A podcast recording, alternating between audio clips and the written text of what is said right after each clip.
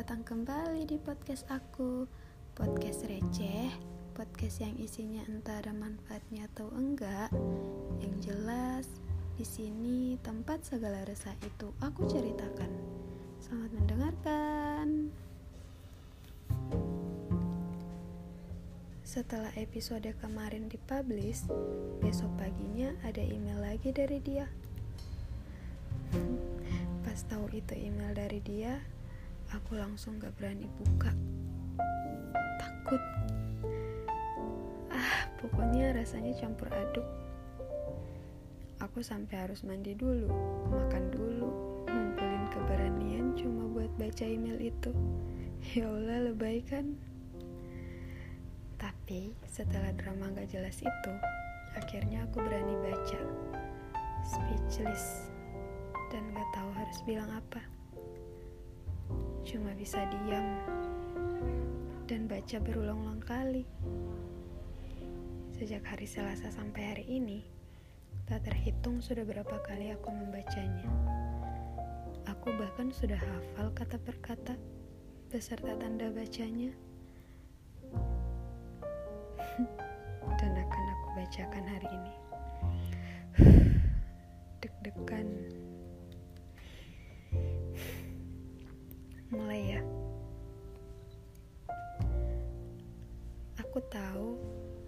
Lebih sering buka email daripada buka messenger.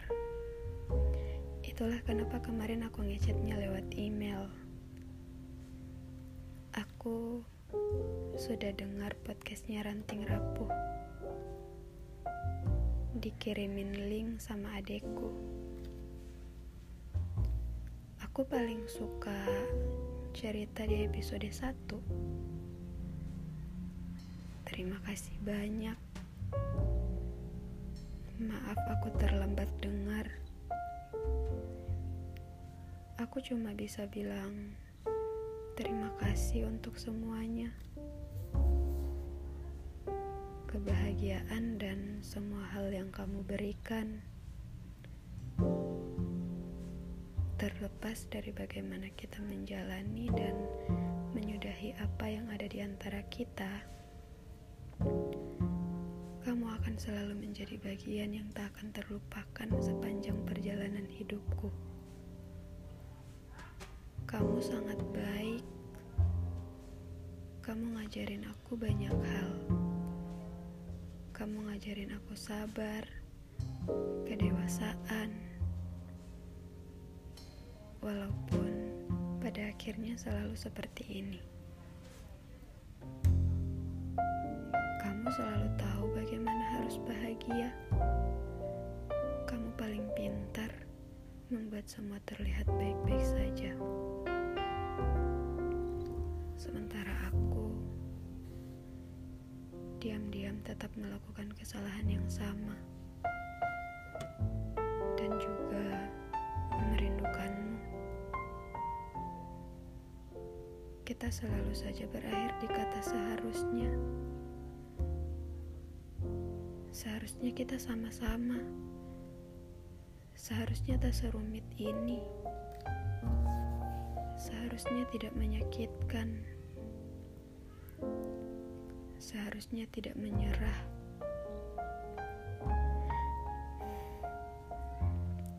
Bagian yang tidak aku sesali dari semua ini adalah aku tidak pernah menyesal telah jatuh hati sampai sejauh ini sama kamu. Yang aku sesali justru akulah penyebab pergimu sejauh ini. Menjadikan jarak menjadi hal yang rumit dihitung. Terluka berkali-kali. Menjadi kuat juga berkali-kali. Mungkin kamu akan bilang kamu baik-baik saja. Tapi aku tahu itu bohong. Aku sedih dan marah sama diriku sendiri karena tak bisa berbuat banyak saat kita lagi dan lagi harus berakhir seperti ini. Aku benci kenyataan yang mana aku selalu menyakitimu. Aku tahu seberapa banyak usahamu menjadikan ini sederhana walaupun nyatanya ini rumit. Seperti kamu yang butuh waktu, aku pun sama. Rasanya hatiku tak pernah bisa benar-benar rela jika akhirnya aku terlupakan olehmu. Aku juga tahu ini terlalu egois. Tapi aku akan belajar pelan-pelan.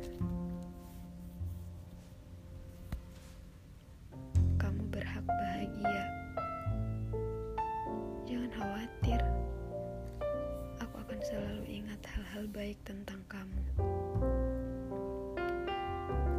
Seseorang yang pernah begitu menyayangiku. Seseorang yang pernah sabar dengan sifat keras kepalaku dan keegoisanku yang susah dimengerti. Jaga diri, sehat-sehat. Ada atau tidaknya kamu, doaku untukmu akan selalu sama. Semoga kamu selalu bahagia dan akan bertemu atau ditemukan oleh orang yang jauh lebih baik dari aku. Pesan ini tidak untuk dibalas Terima kasih karena sudah sekuat ini.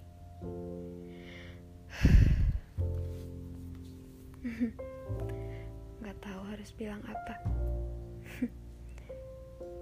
Rasanya ada sesuatu yang menumpuk di dada. Sesak. Ya, pada akhirnya aku memang harus pura-pura kuat. itu jauh lebih mudah dilakukan karena kenyataannya untuk menjadi benar-benar kuat itu sulit. Tapi itulah hidup. Kita selalu dihadapkan dalam pilihan yang kadang tak pernah kita rencanakan. Malah yang terencana justru tidak terjadi. Seperti halnya mencintai kita juga harus memilih antara mencintai untuk kebahagiaan kita sendiri, yang itu artinya kita akan mencintai dia ketika dia bersama kita, tapi ketika dia meninggalkan kita, kita akan membencinya, atau mencintai untuk kebahagiaannya. Ini berarti kita akan tetap mencintainya walaupun dia tidak memilih kita karena menyadari bahwa kebahagiaannya memang bukan kita.